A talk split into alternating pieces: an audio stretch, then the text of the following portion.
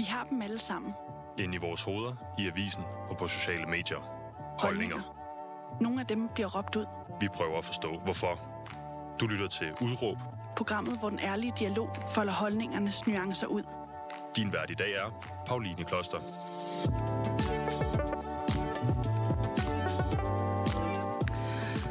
God dag og rigtig hjertelig velkommen til dig, der lytter med derude. Du skal høre et program om OnlyFans, om øh, grænser, om kontrol, og hvordan man finder en balance i netop de dele. Fordi med mig i studiet har jeg dig, Natasha Sofia. Velkommen til. Jo, tak.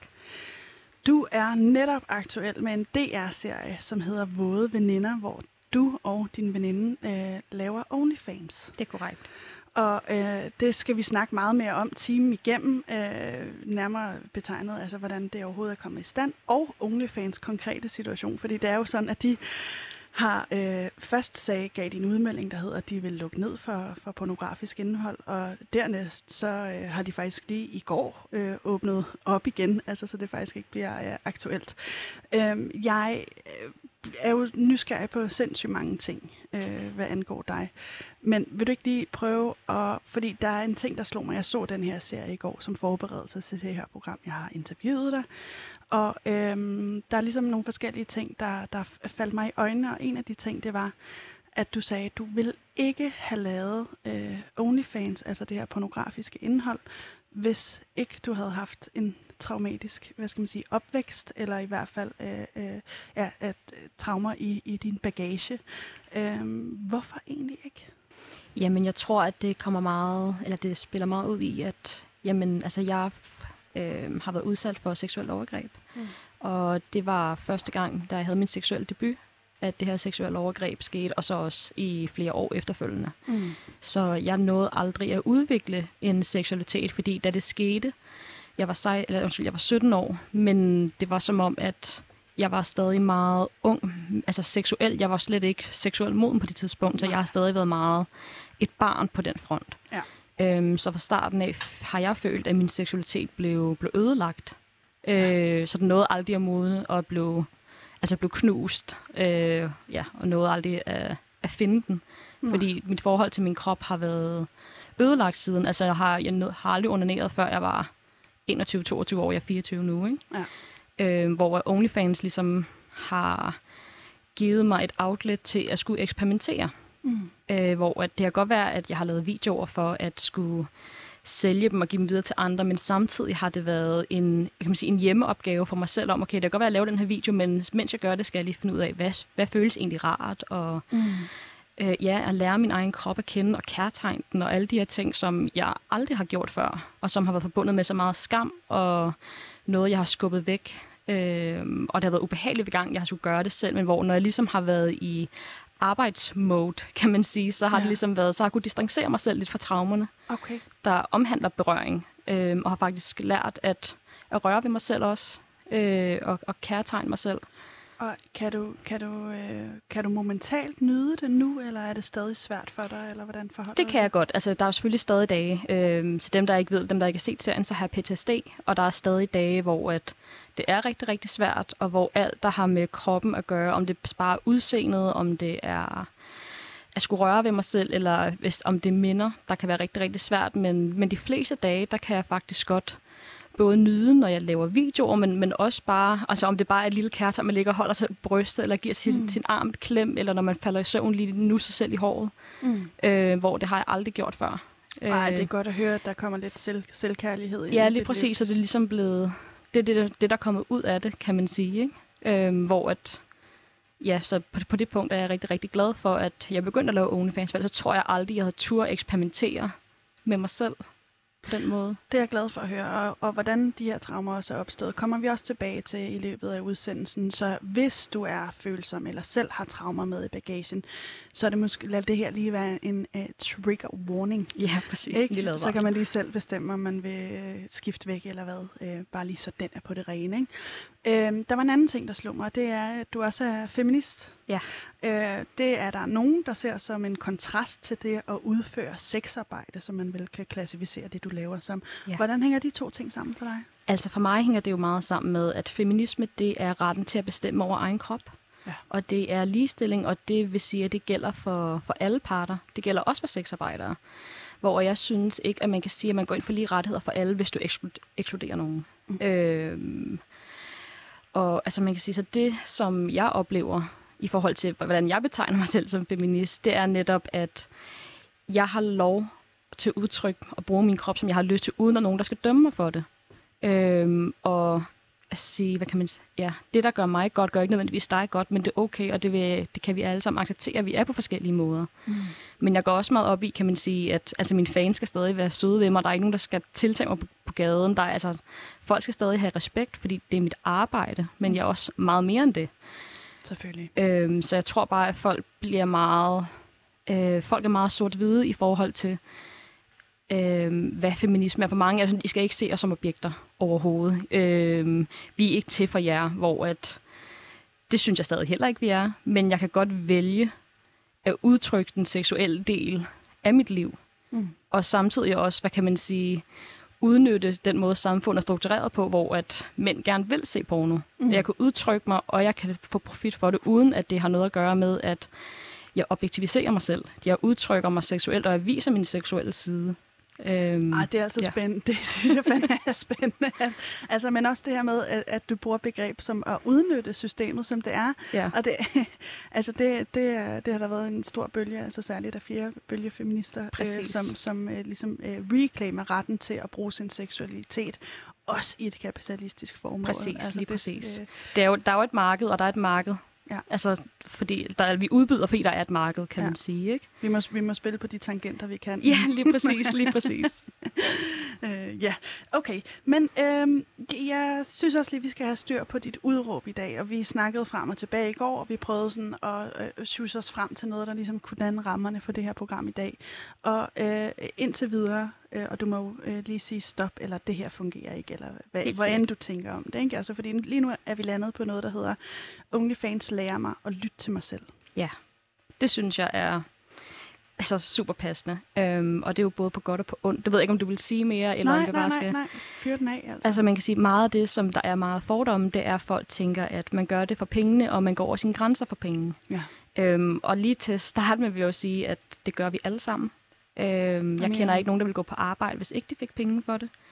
Øhm, og jeg kender, jeg kender personligt ikke nogen, der ikke selv har taget en ekstra vagt, der ikke er gået på arbejde eller i skolesyge.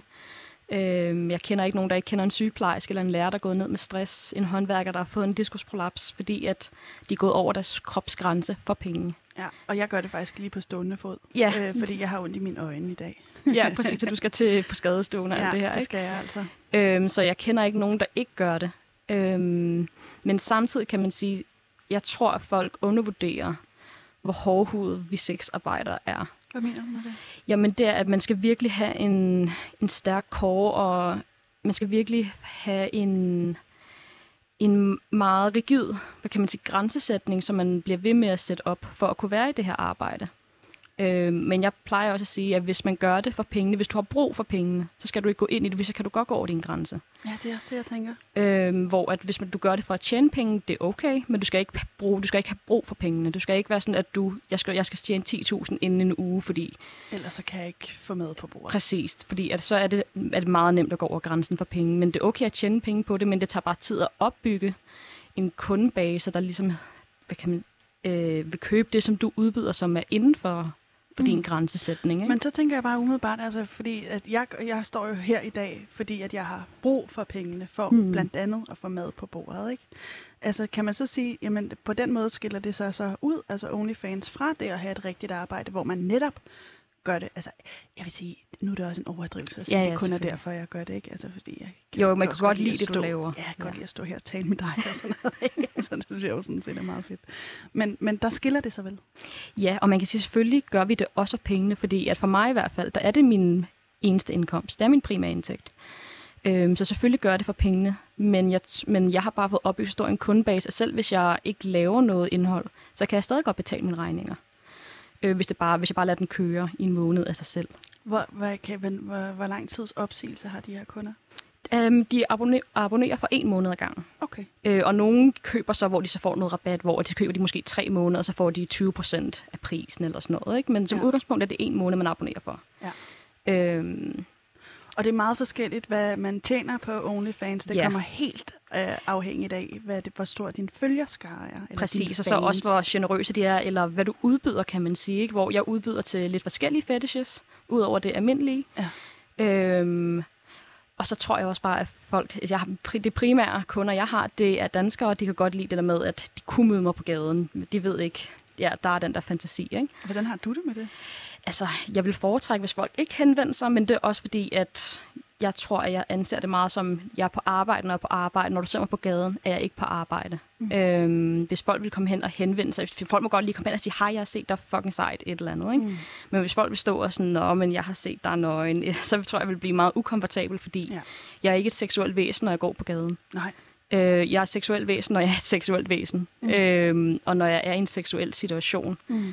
Men jeg vil ikke seksualiseres, når jeg går på gaden. Fordi... Men er det ikke svært, når det er de billeder, man også giver folk på sin nethinde? Altså dig, der, der for eksempel onanerer, eller øh, ja, laver nogle andre øh, seksuelle videoer. Altså, så kan det vel være svært at definere, hvordan andre Jo, og ser dig. helt sikkert, men det tror jeg også har noget at gøre med, hvordan vores samfund er indrettet i. Altså, jeg kender ikke nogen, der ikke har sex, eller som ikke onanerer, men det er jo ikke fordi, at jeg går ned ad gaden og ikke kan, ikke kan lade være med at forestille mig folk nøgen. Det er måske også mig, der er mærkeligt indrettet, men jeg har da også set nogle af mine veninder onanere, hvor det er jo ikke fordi, jeg går og tænker på dem Nej. øh, nøgen. Eller så jeg tror bare, at folk har rigtig svært ved at adskille seksualitet og identitet. Mm. Øhm, hvor at, altså, ja, jeg tror bare, vi skal blive bedre til at se folk for, hvad det er, og også bare nøgenhed og nøgenhed. Det er ikke nødvendigvis seksuelt at være nøgen. Nej. Når jeg er ude at tage billeder med min veninde, det, det er ikke fordi, det er seksuelt. Vi synes, vi laver kunst, kan man sige. Vi synes, vi laver smukke billeder. Mm. Selvfølgelig dem, der ser på det, ser det som noget seksuelt, men det er bare for at sige, at jeg er ikke seksuel i den situation heller. Nej, okay. Øhm, og jeg vil heller ikke antastes på gaden som om, at jeg er et seksuelt væsen, eller jeg er et seksuelt objekt. Det vil jeg heller ikke. Det er en del af mig, men det er 5% af mig. Jeg, har, jeg er stadig et helt menneske bag mit mm. arbejde, kan man sige. Ikke? Mm. Det, som man ikke lige ser på OnlyFans. Ja, præcis. Ikke? Vil du ikke lige prøve at fortælle, øhm, mange har måske et, et, et, et, øh, et, et billede af, hvad det vil sige at lave indhold til OnlyFans. Det har været meget op i vælten det Mm. seneste ja, halvandet år, eller sådan noget i den dur. Ikke? Hvordan, øh, hvordan forløber en dagligdag for dig? Uha, jamen altså, jeg plejer, jeg kan godt lide at sove længe, så jeg plejer at stå op ved til tiden. Øhm, og så plejer jeg at tage ned og træne, øh, fordi det er noget, jeg nyder rigtig meget, og som en del af min behandling, så at har jeg brug for at få noget energi ud af kroppen. Øh, så jeg tager ned og træner og laver noget udstræk, så tager jeg hjem, spiser frokost, og så, jamen, så kommer det egentlig meget an på, hvad for en dag det er. For nogle dage, der svarer jeg bare på beskeder, øh, og andre dage, så laver jeg måske en, en video eller to, men jeg tror, mange tænker på det, som om man bare sidder og onanerer hele tiden, du lider lige hele tiden, hvor at mit liv er faktisk ret kedeligt. altså, jeg, jeg laver ikke så meget. Jeg er egentlig derhjemme, eller er ude og er sammen med folk og går ture i, i naturen og sådan noget, ikke? Mm. Hvor at, så altså, det er måske, lad os sige, hver anden eller hver tredje dag, jeg laver en video. Mm. Mm. Så selvom jeg tjener godt til det, er ikke fordi, at jeg knokler mig selv ihjel. Mm. Øhm, Og det står i kontrast til, hvor du har været tidligere i dit liv. Og Ja. jeg synes lige, det er relevant nu at få øh, lige sat rammerne for, hvem du egentlig er. Fordi det, man bliver jo formet af ens øh, opvækst og af ens liv generelt. Men øh, du er opvokset i, hvad man nok vil kalde en dysfunktionel familie. Ja. Øh, vil du prøve at sætte nogle ord på, hvad det er for en op- type Ja, opvækst, det kan du, har- tro. har altså man kan sige, at jeg er opvokset, ja, jeg har været skilsmissebarn, kan man sige, men er så opvokset i to vidt forskellige husholdninger. På den ene side, der har der været både fysisk vold og psykisk vold, og der har været stoffer involveret. Øhm, og hvor at man kan sige, mig og nogle af mine søstre måtte ringe til politiet, fordi der har været altså, vold i hjemmet. Ikke? Mm. Og på den anden side, der, og hvor man siger, det første sted var der også meget frie tøjler, så du ved, vi passede bare os selv primært. Øh, og gjorde, hvad vi havde lyst til, hvor at det andet sted, øh, der var det meget kæft retning, og det var meget psykisk terror. Øh, og rigtig mange trusler, uden det nødvendigvis blev, fysisk. Øh, mange trusler, og altså det var næsten værre, synes jeg, Mm. øh, det psykiske.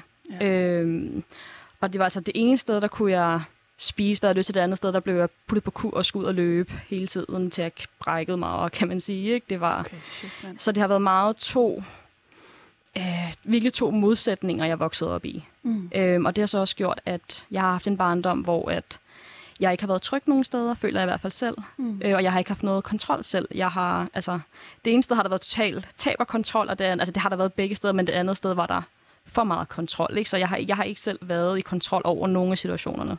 Men det er noget, du forsøger at tage dig også som ganske ung, ikke? Altså tage kontrollen over dit eget liv. Hvordan, hvordan kommer det til udtryk? Altså, tænker du nu her, eller hvordan? Nej, jeg tænker dengang, altså da du var øh, barn og ung i, i Jamen, i det der. altså, jeg tror, dengang var jeg ikke så god til det, kan man sige. Der vidste jeg ikke, hvad jeg skulle gøre. Så jeg var egentlig, blev bare egentlig bare meget en meget introvert type, og egentlig bare holdt mig for mig selv. Havde ikke rigtig nogen venner, fordi at jeg, jeg fik at vide, at jeg må ikke snakke om det, der skete derhjemme. Så jeg tror egentlig, at jeg holdt mig rigtig, rigtig meget for mig selv. Mm. Øhm, og det ændrede sig så øh, nogle år senere, da jeg så fik et tilhørsforhold til, øh, ja, øh, jeg ved ikke lige. Nej, til, ja. jeg skal lige prøve at hjælpe Ja, dig her til, fordi vi, vi, kan, øh, vi kan af gode grunde ikke øh, komme ind på detaljerne om, hvordan du er blevet overgrebet, Præcis. fordi den her mand ikke er dømt. Lige præcis. Han er tiltalt i nogle andre sager, der minder meget om din, men er ikke dømt. præcis. Så øh, lad os holde den til at sige, at det, øh, du havde en, en øh, fritidsinteresse, hvor du kom enormt meget, og du, Lige bruger, præcis. du bruger meget tid ved øh, den her Og fritid. fik et tilhørsforhold og fik venner og følte, at jeg havde et sted, hvor jeg hørte til.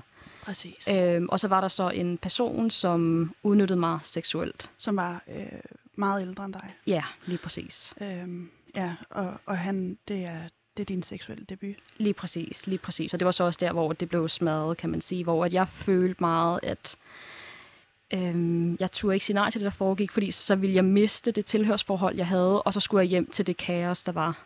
Så det var som om, i, i, på det tidspunkt gjorde det mindre ondt Ja. øh, at blive seksuelt udnyttet, end det var at skulle miste alt det, jeg lige pludselig havde fået, og skulle hjem til, til det utrygge igen, kan man sige. Ikke? Mm. Øh, hvor at, så altså, det er først inden for disse par år, jeg har lært at tage kontrol og lært at sætte grænser, fordi at... Du gør, det, du gør det også før det, hvis jeg må... Ja, jeg kom med det.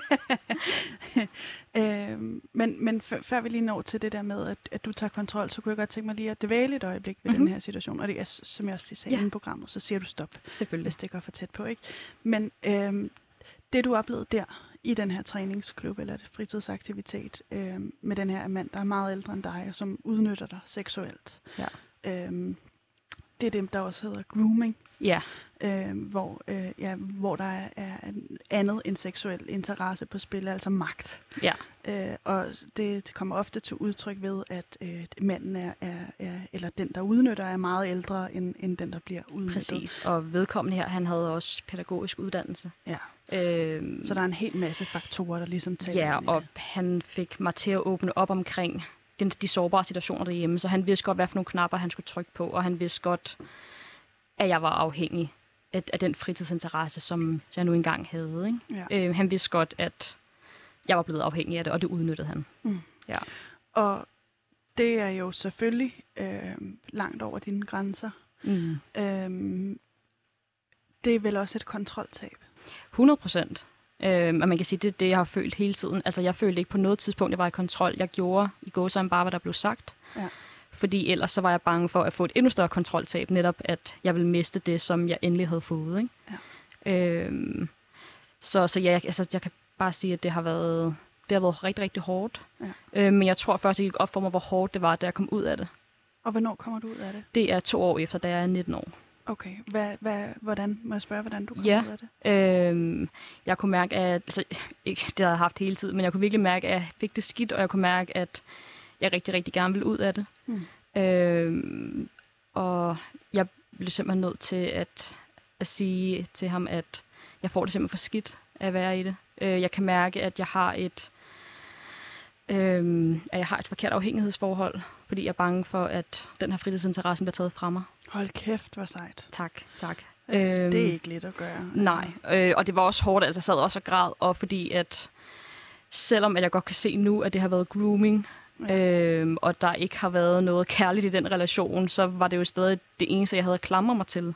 Mm. Øh, så jeg følte også, at en, altså en, ja, det er også her med grooming, en person, som, det, som der var tryg, Mm. øh, som der er vist omsorg på en eller anden mærkelig, forskroet måde, at jeg mistede det. Mm. Øh, så det var også... Stå pludselig også alene. Ja, lige præcis, lige præcis. Øhm, så det var rigtig, rigtig hårdt. Og det føles lidt som et breakup, men på en god måde. Okay. Altså, det, det var hårdt, og jeg græd, men samtidig kunne jeg også godt mærke med det samme, at åh, nu er jeg ude af det her. Endelig. Øhm, men Sagde du det højt til nogen på det tidspunkt? Øhm, altså, der er folk, der har vidst det fra starten af, men jeg har ikke gået i detaljer med de dårlige ting. Øhm, hvor det først efterfølgende, hvor jeg begyndte at udvikle PTSD-symptomer, at jeg faktisk kan huske de ting, der er sket. Hvor der er mange af dem, hvor at det har min hjerne simpelthen fortrængt. Mm. Indtil ja, år senere, kan man sige. Ikke? Hvor Mm. at det virkelig er gået op for mig nogle, nogle syge ting, der er sket. Ikke? Okay. Øhm, nu kan jeg ikke huske, hvad spørgsmålet var. Nej, men det er, jeg har et nyt parat. Okay, super, super. Men øh, du, du, du øh, siger så fra over for den her situation, og du får afsluttet den. Yes. Og øh, så begynder du at øh, øh, træne rigtig meget. Ja. Du begynder at arbejde rigtig meget, og du har udviklet en ny interesse, som er, at øh, du, det, hvad kalder man det, en slangemenneske? Ja, lige præcis, lige præcis. Hvad, hvad, hed, hvad hedder det? Det hedder contortion på, på dansk. Eller på engelsk hedder det, undskyld. ja, men det er, jeg kan sige, det er slangemenneskestræk. Det er ekstrem udstræk, kan man sige. Ikke? Det er det, du ser cirkusartister lave, hvis du tager i cirkus. Og det handler vel også om kontrol? Ja, det er, altså det er jo den, for mig den vildeste form for kropslig kontrol.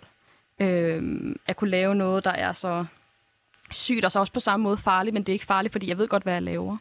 Men folk udefra står jo ofte sådan nede og træner og kigger på mig og kommer over sådan, gud, er du okay? Og øh, er du sikker på, at du ikke kommer til skade? Og sådan, ja, ja, det, I'm okay. Altså, hvad er det, du laver der, når de spørger om det? Jamen, det kan fx være, at jeg står op, og så går jeg i bro øh, forfra, eller at jeg går i split eller spagat og laver nogle ting derfra også, kan man sige. Ikke? Men hvor at jeg tror bare, at folk "Nå, nu er hun lige og træne, nu går hun lige ned og laver lidt, lidt udstræk, så laver lige lidt lette øvelser, så lige pludselig går man bare i, i spagat. og så, ja, lige præcis, at folk er sådan... Skal man være varm for at lave det her? Fordi jeg bliver nysgerrig Ja, om jeg... altså man kan sige, at ja. hvis jeg blev også nødt til at lave opvarmningsøvelser inden, ja. fordi jeg er stadig forholdsvis ny i universet. Okay. Øh, hvor at, altså, jeg, hvis ikke jeg er varm, så kan jeg ikke komme ned Nej. øh, i, i, de ø, altså, i det, jeg skal, og specielt ikke, hvis ikke jeg vil have skader. Ej, Og, og det, det foretrækker jeg at lade være med. Prøv at holde op. Det kan jeg Øhm. jo forstå. okay, så, så det bliver ligesom din interesse, men der sker også det i dit liv på det her tidspunkt, at du øh, overskrider dine grænser på en række områder. Du har ligesom en forestilling om, hvad, øh, hvad skal man sige, livet skal være, og hvad hverdagen skal være, og Yes. du bliver rigtig dårlig til at lytte til dig selv. Prøv lige at forklare, øh, hvor, hvordan ser dit liv ud på det tidspunkt? Ja, men altså på det her tidspunkt, der øh, starter jeg på HF, fordi at jeg gerne vil færdiggøre min gymnasiel eksamen, hvor at jeg har måttet droppe ud på grund af depression og spiseforstyrrelse, hvor jeg skulle i behandling for det. Øh, men jeg starter så på HF, øh, og jeg er meget mentalt sådan, at øhm, skole og arbejde skal ikke komme i vejen, for jeg lever mit liv stadig, så jeg kommer til at lave alt for mange ting på samme tid. Så det vil sige, at jeg står op klokken 4 om morgenen, så tager jeg ned og træner, fordi at det er min hobby, den skal jeg vedligeholde. Og så tager jeg i skole, hvor jeg møder ind klokken 8. Øhm, og derfra så har jeg måske fri ved en 3-4-tiden, og så tager jeg direkte på arbejde til klokken 11 om aftenen, hjem og sover et par timer, og så op igen. Mm.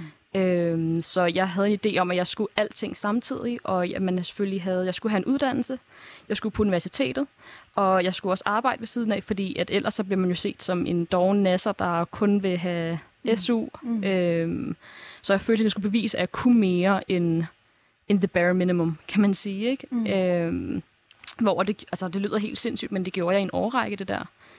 Øh, og tog var nærmest kun hjemme for lige at sove lidt et par timer. Ikke?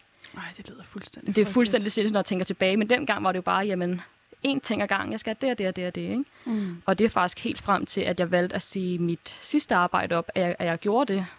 Hvor jeg så også altså, blev rigtig, rigtig syg. Ikke? Ja, for, forklar lige om, hvad, hvad sker der i den periode? Ja, men altså, der, øh, der får jeg et fuldtidsarbejde. Jeg er færdig min HF, og så får jeg et øh, fuldtidsarbejde, øh, der så er natarbejde. Det vil sige, det er fire faste dage om ugen, hvor jeg møder ind fra 22.30 til 7.30.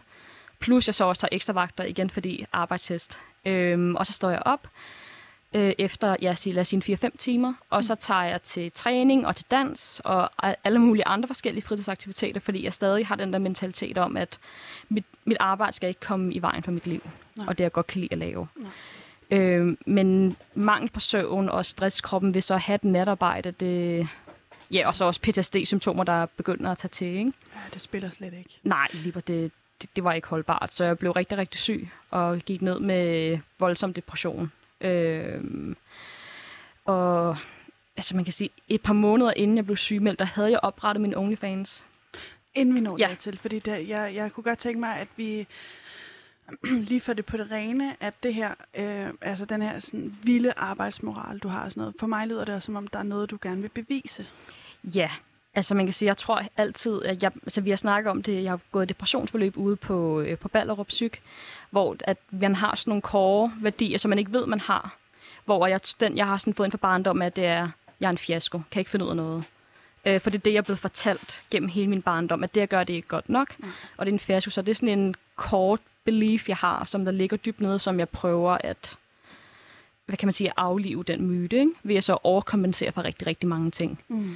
Øhm, hvor at, altså det er jo ikke, fordi den ikke stadig er der. Jeg tror bare, at jeg er kommet lidt en lille smule men, mere nuanceret omkring det nu. Ja, og du, du gør vel også det i den periode, at du ikke vil mærke, ja, at præcis. du er en fiasko.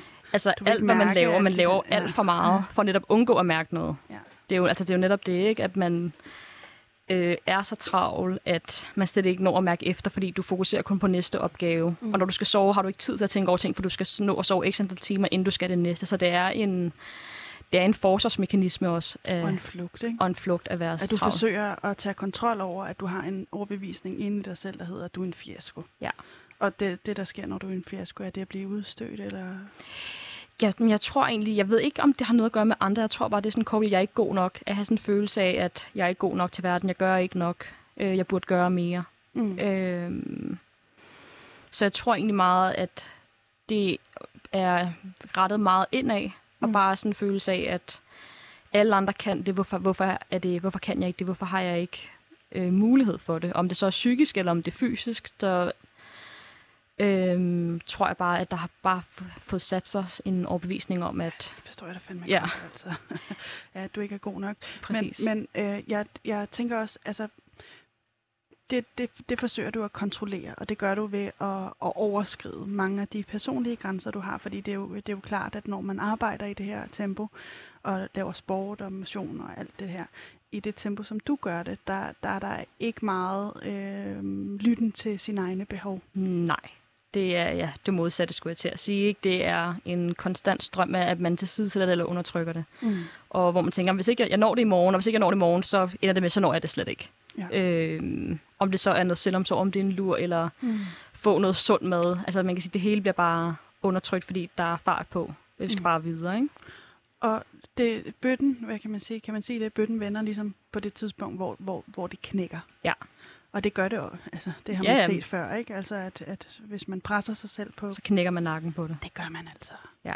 Det gør man, og det gjorde du også, og du ryger ned med en slem depression. Hvordan øh, er det sådan noget med, at du ligger i sengen fra morgen til aften? Eller altså, hvordan? det starter med, at jeg kan mærke, at jeg begynder at få rigtig, rigtig ondt i maven, når jeg skal på arbejde. Altså, jeg har haft depression fra sådan on-off, fra jeg var 12, kan ja. man sige. Så, det, så den har altid været der. Det har bare været mindre i perioder, men jeg kan mærke, at den begynder at bluse op igen. Mm og det begynder at få rigtig, rigtig ondt i maven, når jeg skal på arbejde. Ja. Øh, jeg har sammenlignet med den følelse, man havde, hvis man, hvis man er barn, og man har kendt det, at ikke vil hjem til den ene forælder og har ondt i maven. Det er sådan præcis den samme følelse, som jeg havde, da jeg var barn, om at mm. jeg vil ikke et sted kunne begynde at græde, fordi nu skal jeg på arbejde. Jeg kunne slet ikke overskue det. Mm. Så det endte med, at jeg ringede til min chef. Altså sådan, jeg havde fire faste vagter om ugen, to-tre af dem, der ringede og sagde, kan jeg, kan jeg få lov til at tage en sygedag, eller kan jeg få lov til at øh, tage en fri dag, hvor det bare bliver trukket fra min løn. Ikke? Mm. Øh, og hver gang, at jeg ringede og sygemeldte mig, eller sagde, at jeg kommer ikke i dag, så lettede den der knude for maven til bare med det samme. Det var mm. bare, så jeg kunne bare mærke, at altså, det var bare det rigtige. Mm. Øh, men fordi at jeg stadig hvis jeg var perfektionist, så prøvede jeg jo stadig at komme på arbejde og tænke, okay, så arbejde lidt mindre i en uge, så må det være fint nok. Mm. Så må jeg godt kunne klare næste uge. Øhm, og det var samtidig også et arbejde, hvor at jeg skulle snakke i telefon 9 timer, 9 timer i døgnet. Og det var som oftest øh, ikke folk, der var glade, der ringede ind. Okay. Det var folk, der havde klager eller var sure. Mm. Øh, så det var ikke fordi, at det var, når man så var på arbejde, det var et super positivt arbejdsmiljø at være i, hvis du i forvejen er lidt presset. Mm. Så, øh, så jeg tror, øh, at det kom gradvist, at jeg begyndte ikke at kunne overskue at komme på arbejde. Jeg fik det rigtig dårligt, når jeg skulle afsted, hvor det så udviklede sig både, når jeg skulle afsted og når jeg var der. Øh, så også at det generelt bare så endte med, at jeg fik selvmordstanker. Øh, hvor at, igen, og selvom jeg havde det, så fortsatte jeg med at gå på arbejde. Og øh, jeg fortsatte med at gå på arbejde, indtil det var, at jeg simpelthen øh, sad en morgen og fuldstændig sad og græd, hvor at jeg havde en kammerat, vi måtte ringe til lægen. Øh, han sagde, nu ringer vi altså til lægen, fordi at jeg har aldrig set dig sådan der før. øh, hvor at jeg så blev sygemeldt med det samme, ikke? og han sagde, altså du skal ikke tilbage til det arbejde, du skal faktisk ud på, på psyk og have noget hjælp, ikke? Det er jeg glad for. Ja. Og jeg vil bare lige sige, at øh, det her med selvmordstanker, det er jo noget, der egentlig hyppigt kommer op i det her program. Og øh, hvis man har det, øh, så kan man enten ringe 112 eller øh, 70 201 201, så får man fat i livslinjen. Og så kan man lige give udtryk for, hvordan man har det. Altså det er bare, det er vigtigt, det kan du måske også skrive under Ja. på, at man siger det højt til nogen. Ja, 100 procent, fordi det bliver ikke bedre, hvis man bare lader det ligge og ulme. Nej, og, og det, øhm, det er sjældent. Altså, det, jeg vil sige, at det, det, er sjældent en løsning. Altså, det, Ja. øhm, det er det bare ikke. Alle fortjener at have et liv, og i hvert fald så godt, som man nu kan. Ikke? Lige præcis. Og begynder bøtten for dig at vende på det tidspunkt, eller hvad, hvad sker der, da du har... Jamen, jeg tror, altså i det, jeg så ligger og er sygemeldt, øh, der kan jeg virkelig begynde at se mit liv udefra. Kan se lidt i perspektiv. Ja. Hvor meget jeg har prøvet at please den måde, som jeg har fået at vide, at jeg skal leve mit liv på. Mm. Altså sådan, folk har haft forventninger om, at du skal have et arbejde, du skal have en uddannelse, du er en klog pige. Du skal op og have, du skal være læge, du skal være dyrlæge, du skal op og, eller være akademiker, kan man sige. Ikke? Øh, det er det, jeg har fået at vide, fra jeg var helt lille af. Mm. Øh, og begyndte virkelig at se mit liv som et hamsterhjul, hvor jeg følte lidt, at jeg har været gået på arbejde for, eller jeg har været såret for så at gå på arbejde, Mm. for så at sove for at kunne gå på arbejde. Så har jeg måske lige haft et par fridage, hvor jeg har skulle lade op, og jeg har brugt min energi på at lade op til at blive drænet igen. Jeg har ikke brugt energi på at lade op for at gøre ting, der har været gode for mig selv. Nej. Det har været, det har været for at tilfredsstille andre, eller for at skulle servicere andre. Mm. Og andres forestillinger om, hvordan du skal leve dit liv. Præcis. Og specielt, altså noget, der specielt også triggede mig, da jeg så endelig kom til den her realisering, det var netop, at det var det, jeg har gjort hele mit liv. Jeg har været stiltigende, jeg har været udsat for overgreb, og, for, og jeg har ikke sagt noget, og jeg har ikke gjort noget, fordi at jeg skulle tilfredsstille andre. Mm. Øhm, så det, der jeg sådan kunne se det perspektiv, og bare, det gik op for mig, at jeg var ikke glad i noget af det. Øhm, jeg vil rigtig gerne have en uddannelse, det er slet ikke det. Men det var ikke det, jeg havde lyst til lige der. Nej. Øhm, jeg, er ikke, jeg er ikke en type, der gerne vil have børn, for eksempel. Øh, men hvor det har man jo altid fået at vide, at skal skynde dig at finde en, og man skal have en familie af børn, hvor at, jeg i hvert fald ikke har biologiske børn, lad mig sige det sådan. Øh, men hvor så det er slet ikke et behov, jeg har, hvor det har også været... Hvorfor skinner du imellem biologiske børn og børn? Øhm, jamen, det er fordi, at jeg har det sådan, at jeg vil rigtig gerne, hvis der er børn i verden, så jeg vil rigtig gerne hjælpe dem, og altså måske adoptere og tage dem ind, men jeg vil ikke selv sætte nogle, nogle børn øh, i verden. Vi er overbefolket nok, og der er børn nok, der mangler kærlighed. Øhm, så jeg kan ikke se, hvorfor... Jeg, altså, det er ikke fordi, jeg siger, at børn, folk, der får børn, er egoistiske, men for mig ville det være personligt et egoistisk ting at sige, jeg vil, jeg vil gerne se mine gener givet videre, når jeg ved, at der sidder rigtig, rigtig mange børn. Mm. Øhm, har brug for hjælp. og har brug for hjælp lige præcis. Mm. Øhm, Men det var sådan en forestilling, du købte dig ind i. Altså, præcis, at, man at, have det, og at det, var det, at det var det, man skulle. universitetsuddannelse. Klar den godt på de der Yes, sådan du ved, meget- man, man skal studere til man er 30, og så først derfra kan du begynde at tjene nogle penge, og så skal du have børn, og så er du, når de er ved at være gamle nok til, man kan komme ud og rejse, er man i 40'erne, og så, altså, det, hvor jeg kan bare se det der hamsterhjul, der bare ruller for rigtig, rigtig mange, hvor at, altså, jeg fik virkelig kvalme over det, og bare sådan, jeg, jeg vil ikke være i det. Nej, jeg brækker mig også over det helt ærligt. Ja, øhm, og det er jo ikke fordi, hvis folk er glade i det, de gerne vil, skal de gøre det. Jeg kunne bare godt mærke, at det var ikke for mig. Jeg gjorde det kun, fordi jeg fået at vide, at det var det, jeg skulle gøre. Ja. At det, det var det, man burde gøre. Ja. Øhm, og så tror jeg, altså, jeg opdagede folk på sociale medier, der levede anderledes, der havde en anderledes tilværelse. Hvad ser du? Jamen, altså, det er primært, altså sådan, øh, altså, jeg er jo personlig veganer, Ja. øhm, og vi rigtig, har altid haft en drøm om at åbne et animal sanctuary, hvor at man ligesom redder dyr, og man egentlig bare går og tuller lidt rundt på gården, og, eller ikke tuller rundt, det er selvfølgelig rigtig, rigtig hårdt arbejde også, men, men det der med at ikke at skulle deal med alle mulige folk, som man ikke har så meget til fælles med, man ikke skal i offentlig transport. Jeg bliver sådan en type, der bliver rigtig drænet bare at skulle være i offentlig transport. Øhm, og skulle være i rum med mennesker, som jeg ikke har super meget til fælles med, som jeg ikke kender særlig godt. Øh, men det her med at Hvordan, kunne gå... må jeg spørge om noget? Ja. Hvordan har du det så med at stå herover for mig nu og dele de her ting? Jeg har det okay, men jeg tror også, jeg er sådan en type, jeg reagerer lidt forsinket, så det kan godt være, når jeg kommer hjem senere, og så bliver jeg træt, ikke? Ja. Øhm, så jeg kan godt gøre det, men det, men det tager bare også på kontoen Ja. ja. af overskud, ikke? Så du vil gerne have et liv, hvor du er ude på en gård og, og hjælper nogle dyr.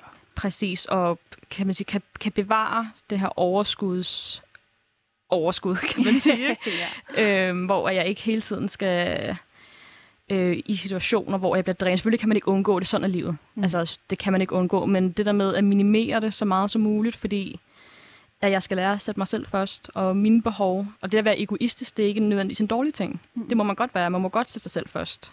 Øh, Særligt, når man har tilsidesat sig selv hele sit liv, ikke? Lige præcis, lige præcis. Men jeg tror bare, mange de ser ordet egoisme som en dårlig ting, hvor at vi bliver nødt til at være egoistiske, for hvis ikke vi passer på os selv, mm. så kan vi heller ikke tage os af andre, vel? Nej. Eller have overskud til, til andre mennesker og være et godt menneske heller. Nej. Så det er ligesom den drøm, der, altså det, og det sker gennem din uh, Instagram, at, at Ja, og så jeg, jeg ser folk, der ligesom enten har en Patreon, og folk donerer til dem, eller jeg ser nogle, jeg, jeg følger, der netop har en OnlyFans, hvor jeg har godt set det, men altså, jeg har ikke været et mindset, hvor jeg har tænkt over, hvad er det egentlig? Nej.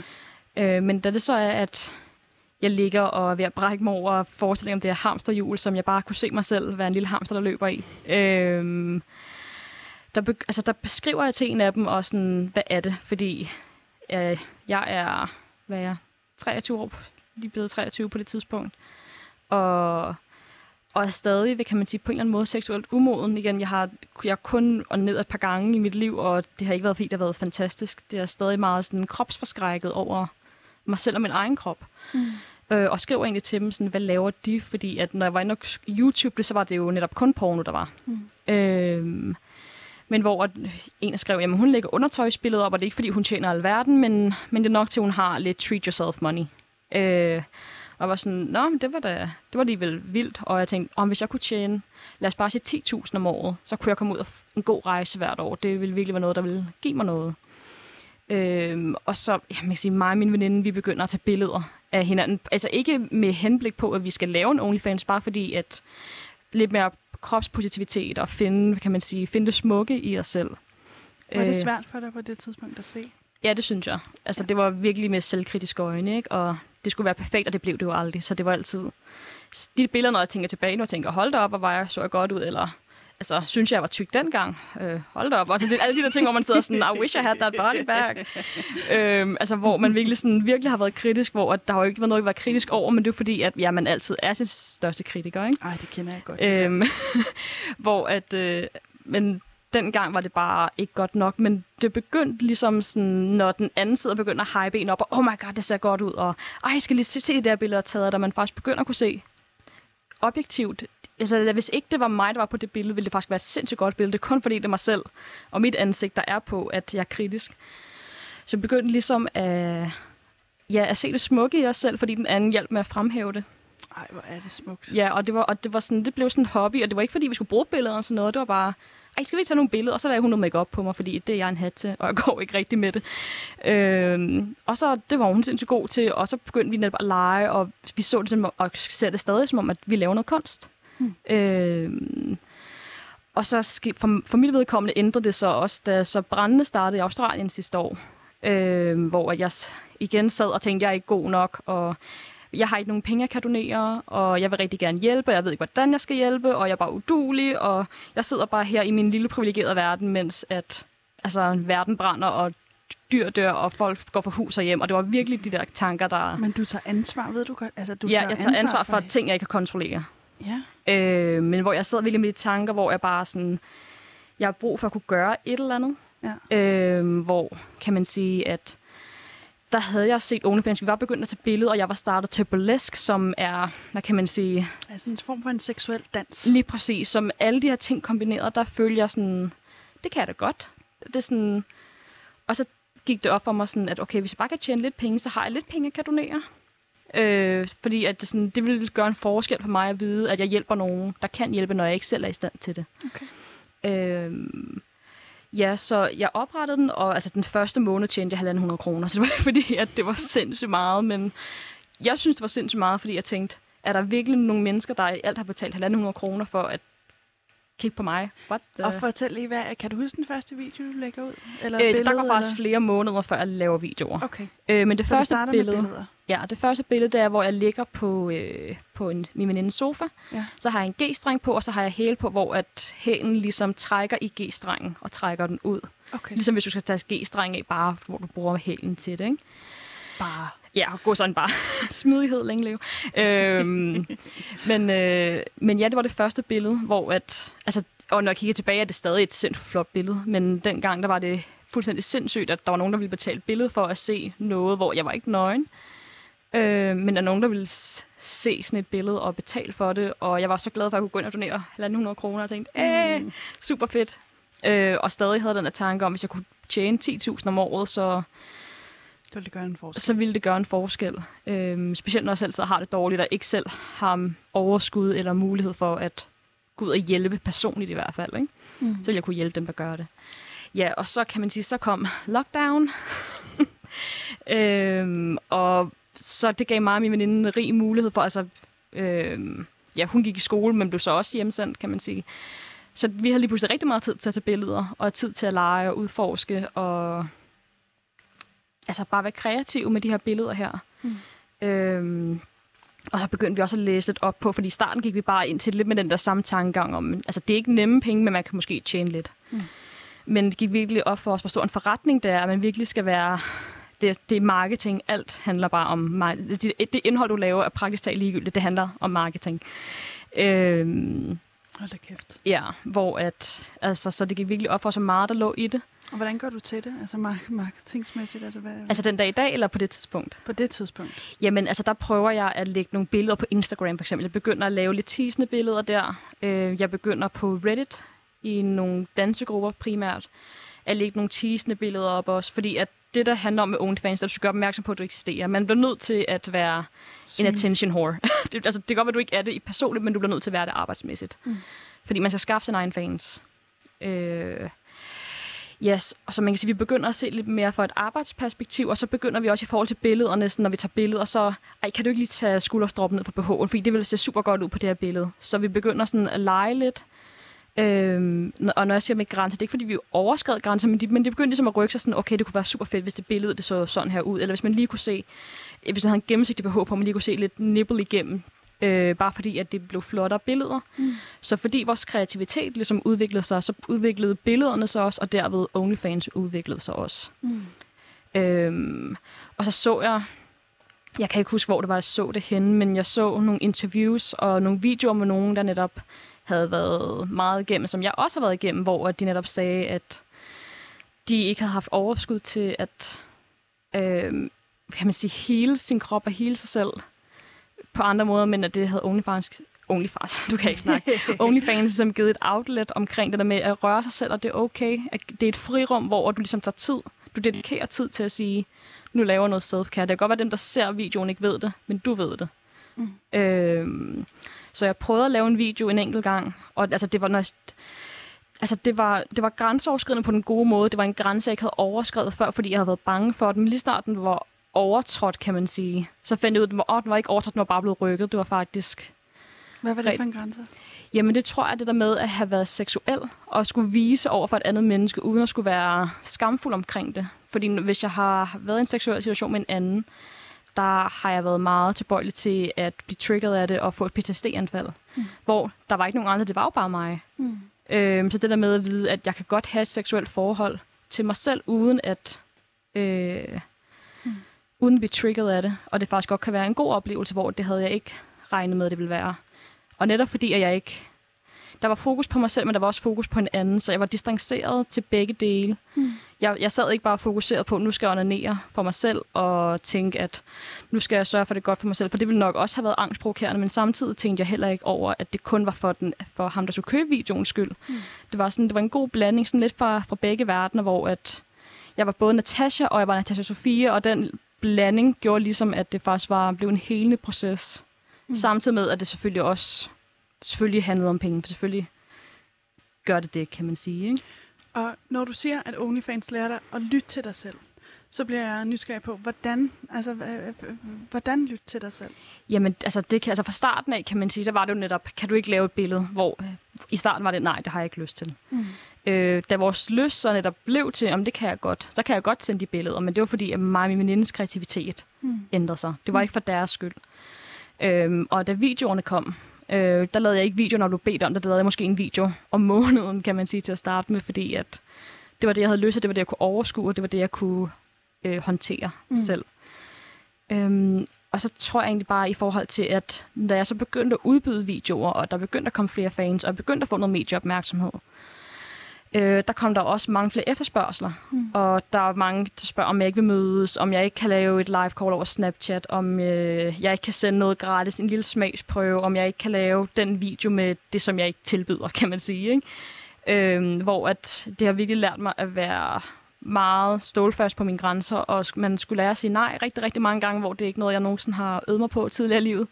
Så det har virkelig været en grænse i hver dag at skulle sige nej. Og det kan selvfølgelig også godt være hårdt, men jeg tror, det er rigtig sundt for til mig i hvert fald, at kunne at skulle gentage nej, nej, nej flere gange, og, og stå fast ved det. Mm. Og selvfølgelig kan en grænse godt rykke sig, men, men jeg synes ikke, at jeg på noget tidspunkt faktisk er gået over grænsen på OnlyFans. Øhm, der har været, selvfølgelig har der været tidspunkter, hvor man har stået ved en skillevej, hvor man har skulle overveje, øhm, er det her noget, jeg har lyst til? Men som min veninde meget fint siger, hvis du er i tvivl, så lad være. Mm. Kan man sige, hvis du mærker den der, det ved jeg ikke, om jeg har lyst til, så, så er det din krop, der siger nej. Så er mm. det den mavefornemmelse, du skal, du skal lytte til. Ikke? Mm.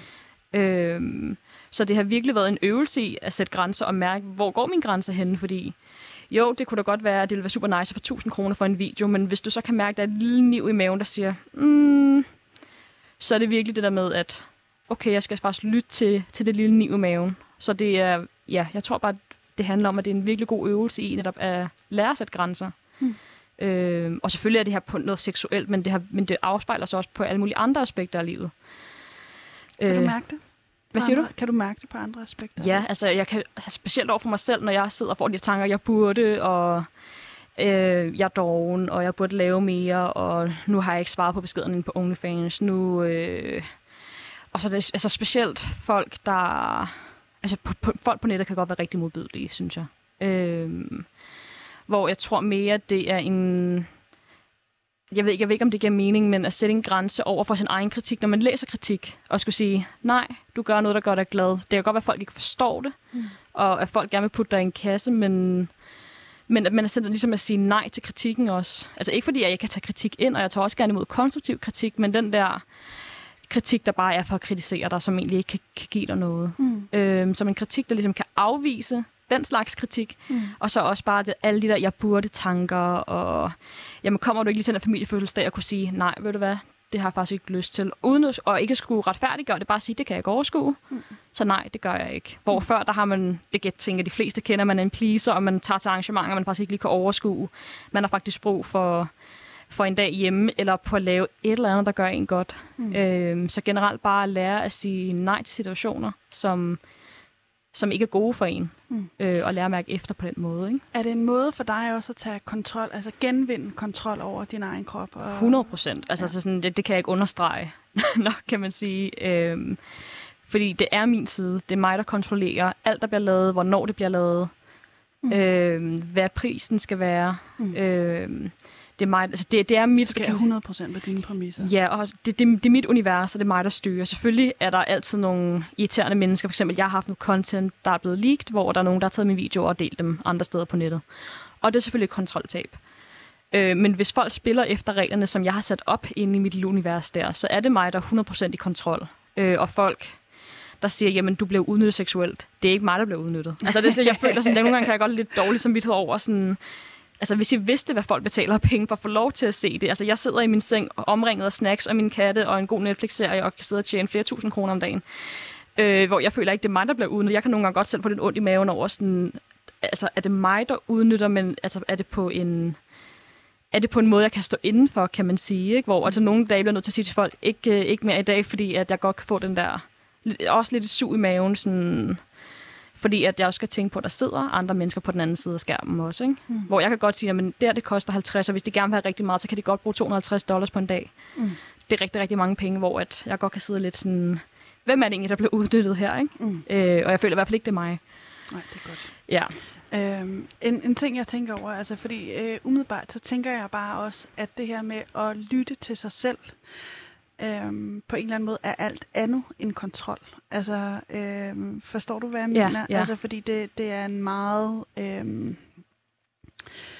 introvert, et introvert fokus, hvor man skal rumme og give plads og alt sådan noget. Og så det der med at sætte nogle skarpt definerede rammer op. At det kan det ikke også være, altså gør du egentlig ikke også det samme, som du har gjort hele dit liv? Altså ikke at acceptere, men du prøver at kontrollere situationen. Jo, altså man kan sige jo, og det, jeg tror også, altså selvfølgelig kan man arbejde på det, men jeg tror som baseline tror jeg, jeg er et kontrolfreak.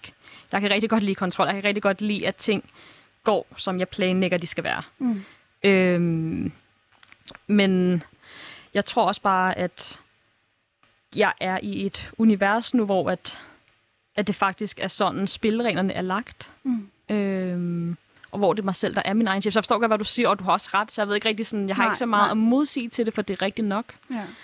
Øhm, jeg tror bare, det er med, at det er kontrol på mine præmisser, så derfor er det ikke grænseoverskridende, fordi at det er, hvad jeg har lyst til, når jeg har lyst til. ja. Og du føler ligesom også, fordi hvis det også er en del af, hvem du er, og skabe kontrol, Ja, øh, så, så, er det, så er det jo rigtigt. Så lytter du til dig ja selv. ikke? lige præcis. Ja, det var nemlig en den rigtig er, god måde at den, er, formulere den, det er, på. den er todelt. Ja. Øh, der er en anden ting, jeg også er nysgerrig på. Vi har altså kun øh, fem minutter Nå, tilbage. tiden er gået hurtigt. Er det rigtigt? det flyver. Øh, men en anden ting, jeg også lige tænkte på, det var, Nå, også til, for at vende tilbage til det der med, øh, at du er feminist, og det er jeg også. Det er jeg også. Mm. Og jeg kan, jeg kan have en, en, uh, en måde at, at se sexarbejde bliver fremstillet på. Mm. Altså, øh, og det er, at kvinder skal være øh, ødelagte seksuelt for at, at presse sig selv herud. Altså, det taler ind i sådan en forestilling om, at den kvindelige seksualitet er ekstremt dyrebar, og det er noget, vi skal passe på, og den er skrøbelig, og Mm. Alle de der. Ja, ikke også? Ja. Altså, øh, og nu ser du alle de der, fordi der er, der er rigtig mange sådan, forestillinger om, hvordan det, at man, den kvindelige seksualitet skal pakkes ind og gemmes væk, om man vil. Ikke? Jo.